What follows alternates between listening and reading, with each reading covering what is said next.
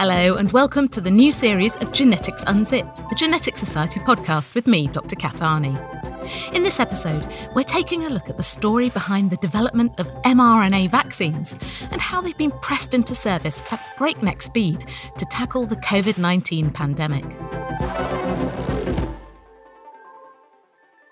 Hello, and Happy New Year. Welcome to the new series of Genetics Unzipped, with many thanks to the Genetics Society for supporting the podcast through 2021. We're excited to bring you new episodes every fortnight with interviews from some of the leading lights of the genetics world and stories from the history of genetic science. Make sure you subscribe on Apple Podcasts, Spotify, or however you like to listen to make sure you don't miss an episode.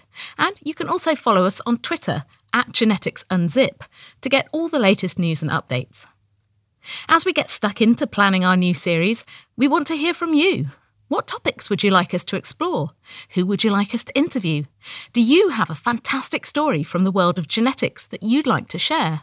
Or are you from a company or organisation interested in partnering with us for a sponsored episode that would be of interest to our many thousands of genetics curious listeners around the world? If so, tweet us at GeneticsUnzip or just email podcast at geneticsunzipped.com. Last year, we doubled our listenership, and we'd love to do that again this year. So please do spread the word by social media, email, or if you ever manage to see someone in real life. And as always, it would be great if you could leave us a rating and a short review on Apple Podcasts.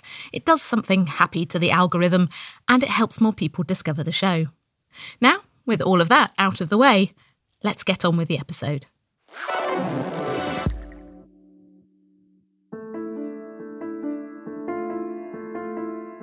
Just over a year ago, in December 2019, the Chinese authorities reported a cluster of cases of a new pneumonia like disease in the city of Wuhan. And the rest, as they say, is history. At the time of writing, that disease, COVID 19, caused by the SARS CoV 2 coronavirus, has spread all over the world. More than 84 million people have been officially diagnosed, with doubtless many more having had the virus without even having symptoms, and more than 1.8 million have lost their lives. As well as the scale of the human tragedy, the effect on society has been immense, from economic, educational, cultural, and social impacts to knock on effects on health. Delayed cancer diagnoses, missed heart attacks, maternity made much more challenging, and routine appointments for screening, scans, surgery, vaccinations, and other vital health services cancelled or delayed. And of course, there are the mental health impacts of living through one of the most challenging eras of modern times. I don't know about you, but there's nothing I want more than for COVID 19 to go away and life to get back to some kind of normality again or maybe even better than before. Alongside public health measures to prevent the spread of the virus, vaccination is the key to bringing the pandemic back under control. And in December 2020, we started to see the first COVID vaccines being approved in the UK, US, and other countries, to great fanfare and celebration. Of the three main vaccine frontrunners authorised for use in the UK or US, two are based on mRNA, it's a technology that seems very new. And, if we're being honest, a little scary, as these vaccines work by directly injecting a type of genetic code into the body. So, we're going to take a look at how mRNA vaccines work, how they were developed so fast for COVID 19, and how this new technology might change the face of immunisation and public health in the future. But first, let's take a step back to the 1950s to find out what mRNA actually is and who discovered it in the first place. You don't have to have a degree in genetics to have heard of DNA, or deoxyribonucleic acid to give it its full name. Those three letters and the iconic image of the twisted double helix are found everywhere from news stories and advertising to films, fiction, and pop songs.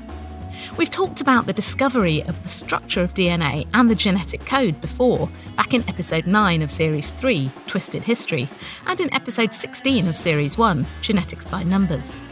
And I'm pretty sure that by now you've picked up enough knowledge from all our podcasts to know that DNA is the genetic code containing the instructions for life, found inside all cellular organisms, from bacteria to blue whales, as far as we know. By 1944, scientists working with bacteria had figured out that DNA was responsible for transmitting inherited characteristics from one generation to the next, and was, in all likelihood, the stuff that genes were made of.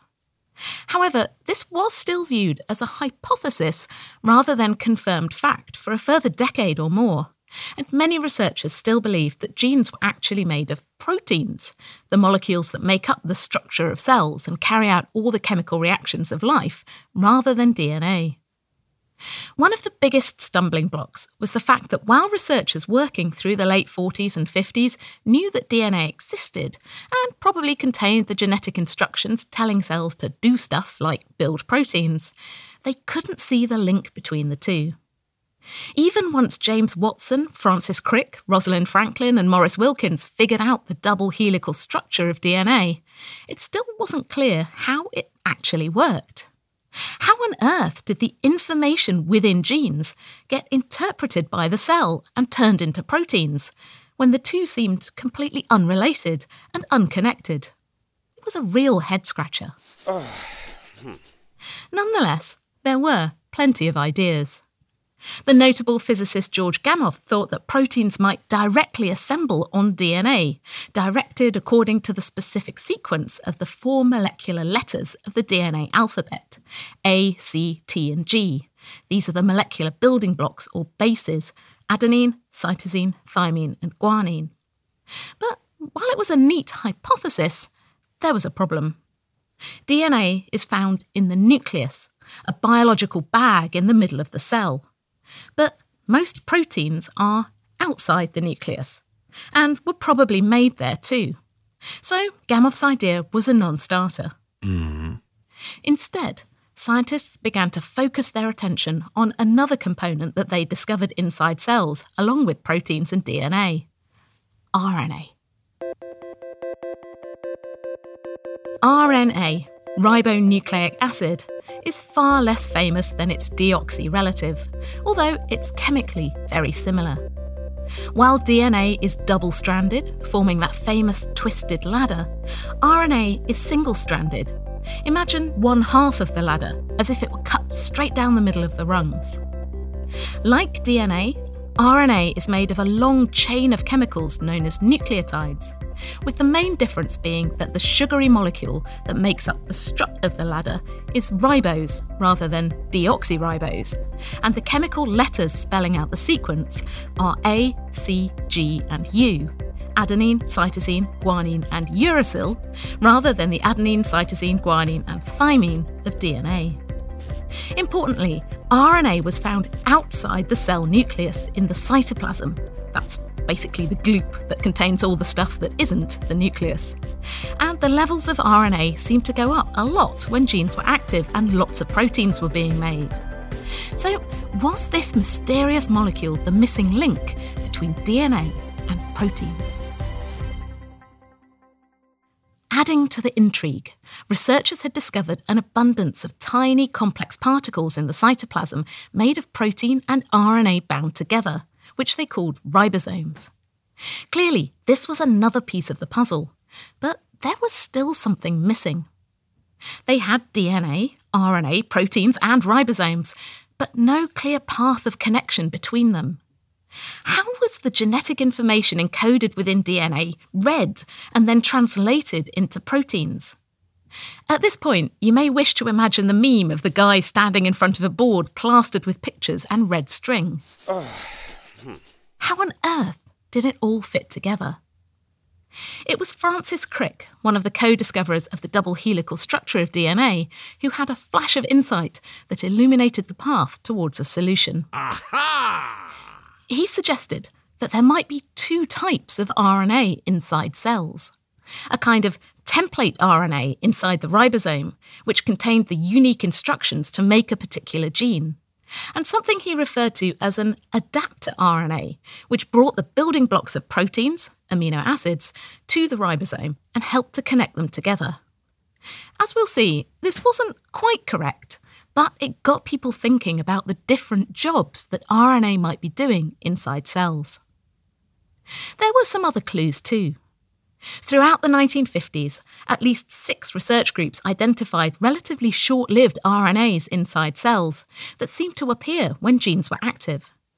But nobody spotted the significance of these findings at the time due to the technical difficulty of studying RNA, or they simply drew incorrect conclusions from what they were seeing. Then, on the 15th of April 1960, Good Friday as it happened to be, a meeting occurred that changed everything.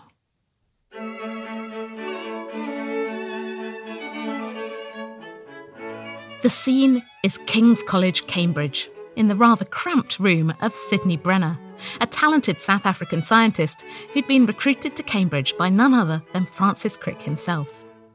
Gathered together are a small gang of the leading lights of molecular biology at the time. They're hanging out after a conference the previous day for a bit more hot science chat. As well as Crick and Brenner, there's also Francois Jacob, who's come over from his lab in Paris. Jacob starts explaining to the assembled group the results of his latest experiments with his colleagues Arthur Pardee and Jacques Monod, nicknamed the Pajamo experiments, not pajama, as sometimes appeared. Apparently, Pardee has discovered that a gene in bacteria encoding the enzyme beta galactosidase seems to make a mysterious transient messenger RNA molecule, referred to only as X or X by the French team. Brenner suddenly lets out a loud yelp as a flash of insight hits him. Aha! Jacob later wrote, Francis and Sydney leaped to their feet, began to gesticulate, to argue at top speed in great agitation. A red faced Francis, a Sydney with bristling eyebrows. The two talked at once, all but shouting, each trying to anticipate the other, to explain to the other what had suddenly come to mind. All this at a clip that left my English far behind. The insight that so exercised the two men was the realization that this mysterious messenger X was the missing link between genes, ribosomes, and proteins. The solution was crystal clear, making sense of all the tantalizing experimental clues that had been piling up over the past decade. Francis Crick described this transient messenger RNA, what we now usually refer to as mRNA, using the most advanced technology that was available at the time audio tapes. Now, if you're under 30, you might want to ask your parents to explain this next bit. Crick described mRNA as a kind of tape recording that was copied from the genetic instructions encoded within DNA, kept safe within the cell nucleus. The mRNA then goes out into the cytoplasm, where it's played back by ribosomes, analogous to a tape player which follow the recorded instructions to the letter in order to put together the relevant protein. Then, this mRNA recording is destroyed, hence its transient nature. Straight away, during that April afternoon in King's College, Jacob and Brenner began planning experiments that would prove this idea to be correct, carrying on their discussions that evening at one of Crick's legendary Cambridge parties. Jacob writes, a very British evening with the cream of Cambridge, an abundance of pretty girls, various kinds of drinks, and pop music. Sydney and I, however, were much too busy and excited to take an active part in the festivities. It was difficult to isolate ourselves at such a brilliant, lively gathering with all the people crowding around us, talking, shouting, laughing, singing, dancing. Nevertheless, Squeezed up next to a little table, as though on a desert island, we went on in the rhythm of our own excitement, discussing our new model and the preparations for experiments. A euphoric Sydney covered entire pages with calculations and diagrams. Sometimes Francis would stick his head in for a moment to explain what we had to do. From time to time, one of us would go off for drinks and sandwiches. Then our duet took off again.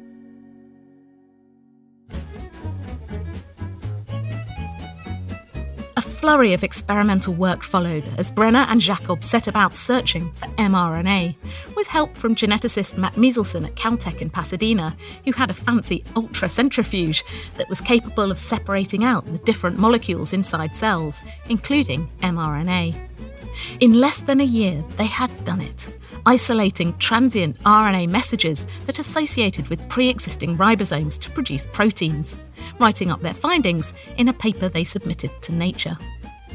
But they weren't the only people on the trail.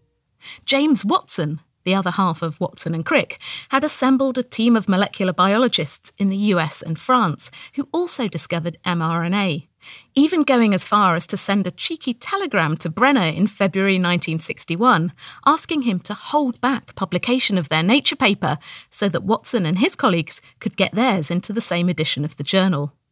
Amazingly, Brenner agreed, and the two papers came out back to back in May 1961. Other research groups were also making similar findings at the same time, notably Marshall Nirenberg, who went on to play a key role in deciphering the three letter code of DNA, suggesting that even without the Good Friday meeting slash party in Cambridge, sooner or later mRNA would make itself known. Yet, despite the importance of the discovery of this molecular messenger and the multitude of Nobel Prizes awarded through the 1960s for similar key advances in unravelling the mysteries of molecular biology, there has never been a Nobel for the discovery of mRNA. Brenner, Crick, Jacob, and Monod are often held up as the discoverers of mRNA. But as we've heard, the true story is more complicated than a flash of insight in a Cambridge college and a few frenzied experiments. Seeing as most of this story has come from Matthew Cobb's excellent piece about the discovery of mRNA, which I've linked to in the show notes, and the page for this podcast at geneticsunzipped.com, and also his book, Life's Greatest Secret, I'll leave it to him for the last word. Textbook authors, students, and Wikipedia editors generally like simple stories.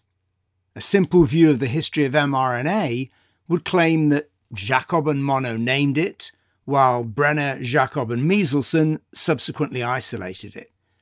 The complexity of what actually took place is much more in keeping with what we know about science. A series of different groups attack a problem using slightly different techniques, seeing the problem from different angles, before eventually a breakthrough makes clear what was previously problematic. Who discovered mRNA? Is complicated. No wonder the Nobel Prize Committee did not try and reward the discovery. Naming just three or even six people would be invidious. mRNA was the product of years of work by a community of researchers gathering different kinds of evidence to solve a problem that now looks obvious, but at the time was extremely difficult. But that's the nature of history. It straightens out what at the time was tangled and unclear. We have the advantage of looking backwards, knowing the answer. The participants were peering into a foggy future, trying to reconcile contradictory evidence and imagine new experiments that could resolve the problem. Their collective insights and imaginations laid the basis for today's understanding and tomorrow's discoveries.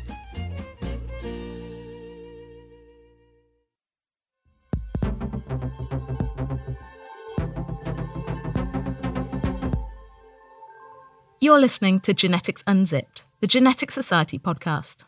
Find us online at geneticsunzipped.com and on Twitter at geneticsunzip. And while you're at it, why not tell a friend so more people can discover and enjoy the show? Our understanding of messenger RNA and the ability to study and manipulate it in the lab has come on leaps and bounds since those heady days of the 1960s. But the underlying principle remains the same.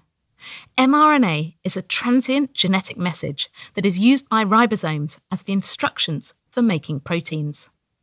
So, if you can make an mRNA and you can get it into a cell, then the ribosomes in that cell will make whatever protein that mRNA encodes. And it's here that we move from the 1960s right up to today and to the story of mRNA vaccines. First, let's take a quick step back and look at what vaccines are and how they work. Cue the training montage. Vaccines are like a training exercise for the immune system. They take many forms, but the basic idea is always the same. Give someone a harmless or weakened version of a nasty infectious pathogen like a bacteria or virus, or part of it, known as an antigen. This antigen triggers an immune response, including the production of special memory cells, which remember what that antigen looked like and how to respond to it. Then, when we encounter that pathogen for real, the immune system quickly swings into action to fight off the threat. Vaccines aren't perfect. They don't offer 100% protection against catching a disease, and some people aren't able to have vaccines for health reasons. So, we need to have a high proportion of the population vaccinated in order to get sufficient levels of protection to keep the whole community safe from a particular disease. Over the past 200 years, vaccines have been transformative for public health around the world, saving countless lives, including millions of children. So, when COVID 19 came on the scene, scientists all over the world quickly started the search for a vaccine against this new health threat. And there are currently the best part of 300 different COVID vaccine candidates of various types currently in development, with more than 60 in clinical trials. Many of these vaccine candidates are made from inactivated or weakened versions of SARS CoV 2 itself, or other harmless viruses or virus like particles, or proteins, all obvious kinds of antigens. The idea behind mRNA vaccines for COVID 19 is simple enough. Make an mRNA that encodes an antigen that looks like a protein in SARS CoV 2 get it into the cells of the body so the ribosomes can make that protein so that the immune system can be trained to recognize it. mRNA vaccines might seem like a strange, newfangled idea, but they've actually been around for decades. So, where did it all start?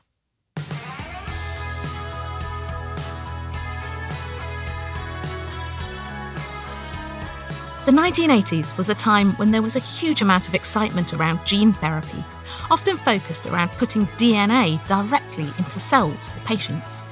But people were worried that DNA might get incorporated into the genome, causing problems further down the road.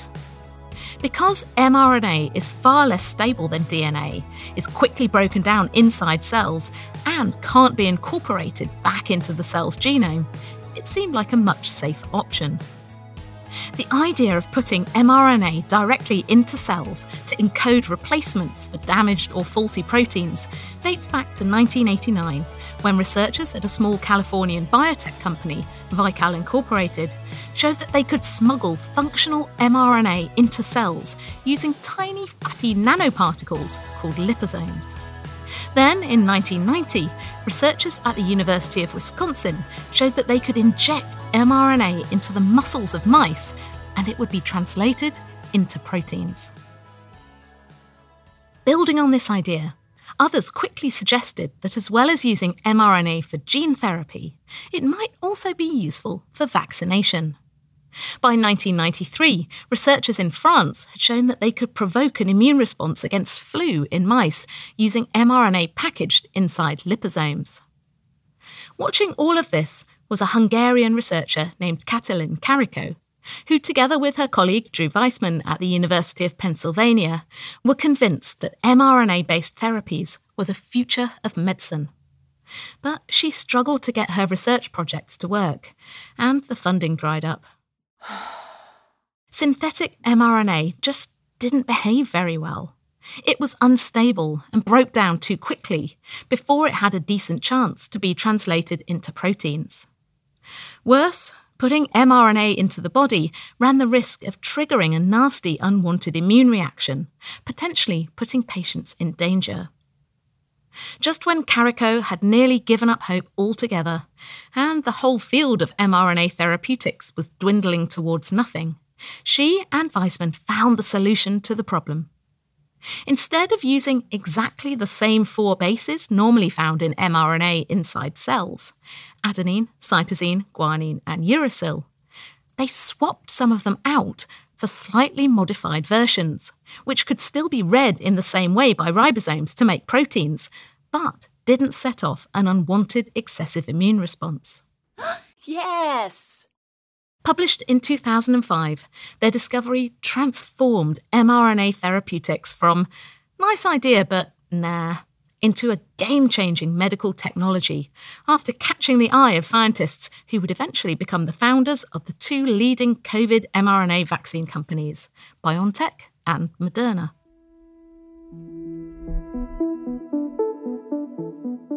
Over the following years, scientists refined mRNA vaccine technology, homing in on various modifications to the RNA and delivery mechanisms to make them as effective as possible at triggering a long lasting immune response. It's this last bit, the delivery, that's been a sticking point for a long time. But this has now been solved by the development of new polymers and liposome nanoparticles that are incredibly good at smuggling mRNA into cells. Another thing that's great about mRNA vaccines is that they're relatively quick and easy to design and make, and certainly a lot simpler than trying to make a vaccine based on a pathogen itself.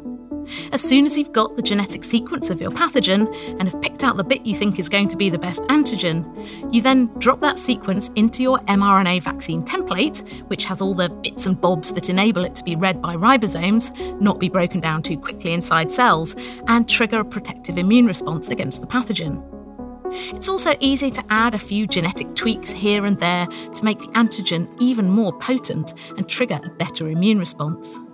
There are other clever additions like mRNAs that multiply inside cells, known as self amplifying mRNAs, which would mean that smaller doses are needed. From there, it's a case of just manufacturing lots of mRNA, something that's got a lot easier in recent years and is relatively easy to do at large scale nowadays. Then you package it up inside your nanoparticle of choice, and there's your vaccine, all ready for lab testing, and if that goes well, clinical trials. As a result, immunologists were getting pretty excited about the potential for mRNA vaccines to transform the future of immunisation and global health, even before the current pandemic. A 2018 review described them as a new era in vaccinology, hailing their potential as a promising alternative to conventional vaccine approaches because of their high potency, capacity for rapid development, and potential for low cost manufacture and safe administration. mRNA vaccines have been tested in clinical trials against at least four infectious diseases rabies, flu, cytomegalovirus, and Zika as well as for treating various types of cancer by stimulating the immune system. Although the Pfizer BioNTech and Moderna COVID vaccines are the first to make it into widespread clinical use. So, what got these vaccines over the line so fast?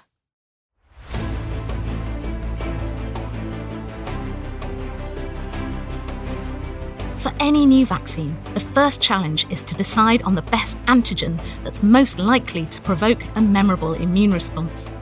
Based on previous work with similar viruses, the spiky molecule studying the outside of the SARS CoV 2 coronavirus, known, obviously enough, as the spike protein, emerged as the leading antigen.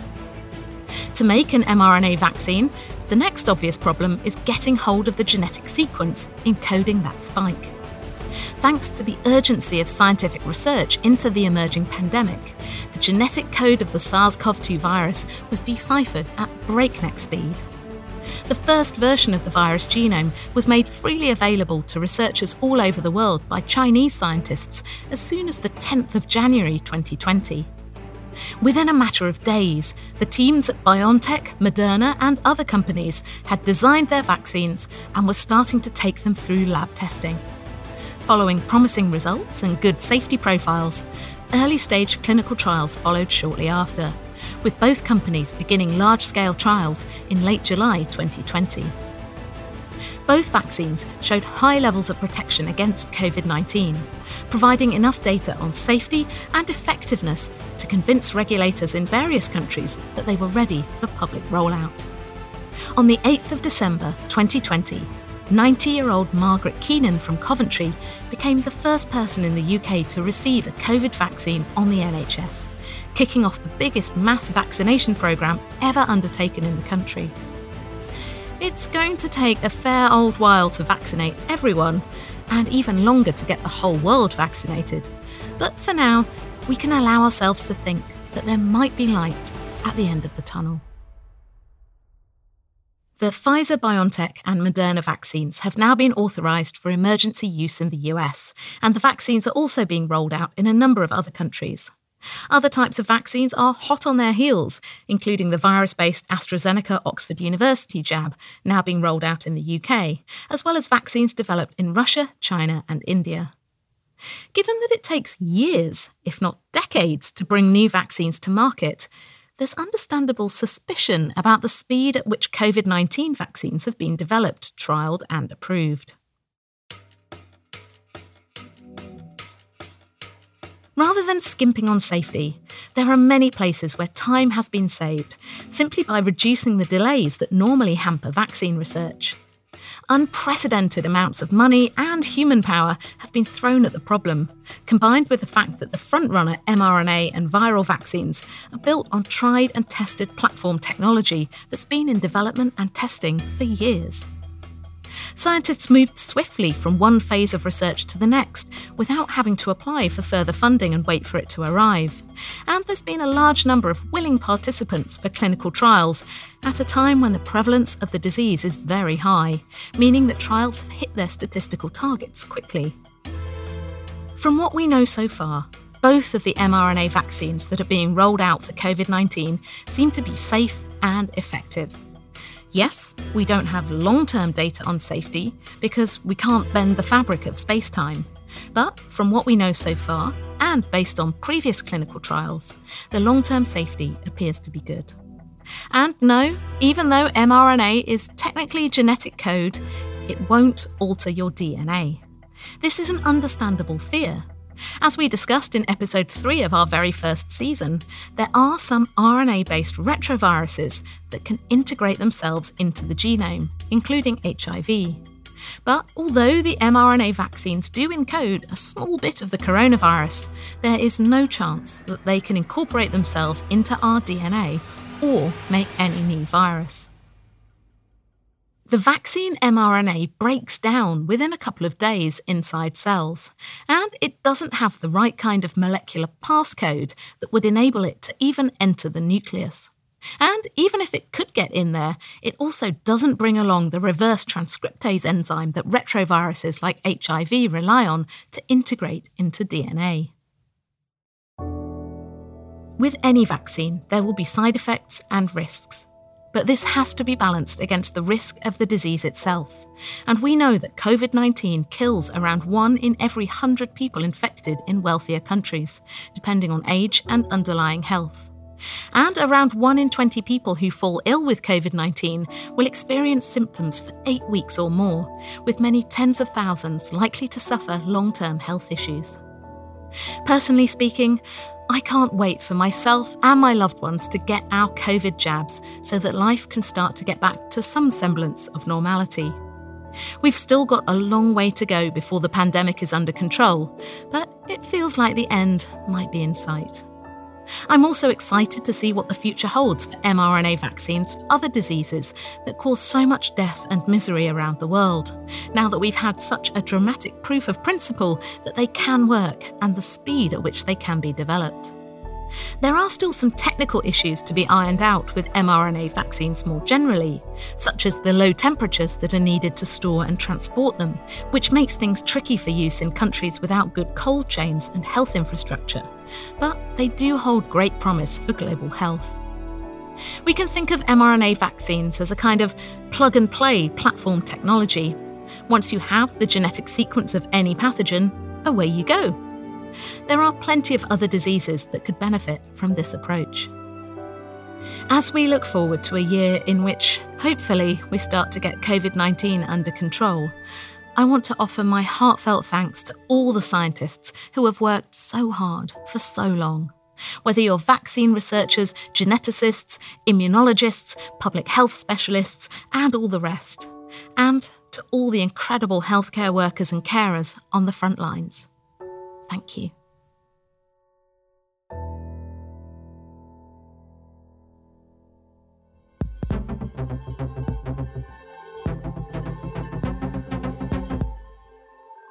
That's all for now. Thanks very much to Matthew Cobb for his cameo appearance in the story of the discovery of mRNA. And do check out his new book about the history of neuroscience, The Idea of the Brain, as well as Life's Greatest Secret, his book about the race to crack the genetic code, for more fascinating insights into stories from the history of science. And you can find out more about the history of vaccination and the latest advances in the British Society for Immunology's Protecting the World report, which was also produced by the team here at First Create the Media. The link is in the show notes at geneticsunzipped.com. We'll be back next time with more tales from the cutting edge of genetics. Remember to send in your ideas for topics you'd like us to cover this year to podcast at geneticsunzipped.com or tweet us at geneticsunzip. For more information about this podcast, including show notes, transcripts, links, references, music credits, and everything else, head over to geneticsunzipped.com. You can find us on Twitter at geneticsunzip, and please do take a moment to rate and review us on Apple Podcasts. It does make a difference, and it helps more people discover the show. Genetics Unzipped is written and presented by me, Kat Arney. It's produced by First Create the Media for the Genetics Society, one of the oldest learned societies in the world, dedicated to supporting and promoting the research, teaching, and application of genetics. You can find out more and apply to join at genetics.org.uk. Our theme music was composed by Dan Pollard, and the logo was designed by James Mail. Audio production was by Hannah Varrell. Thanks for listening, and until next time, Goodbye.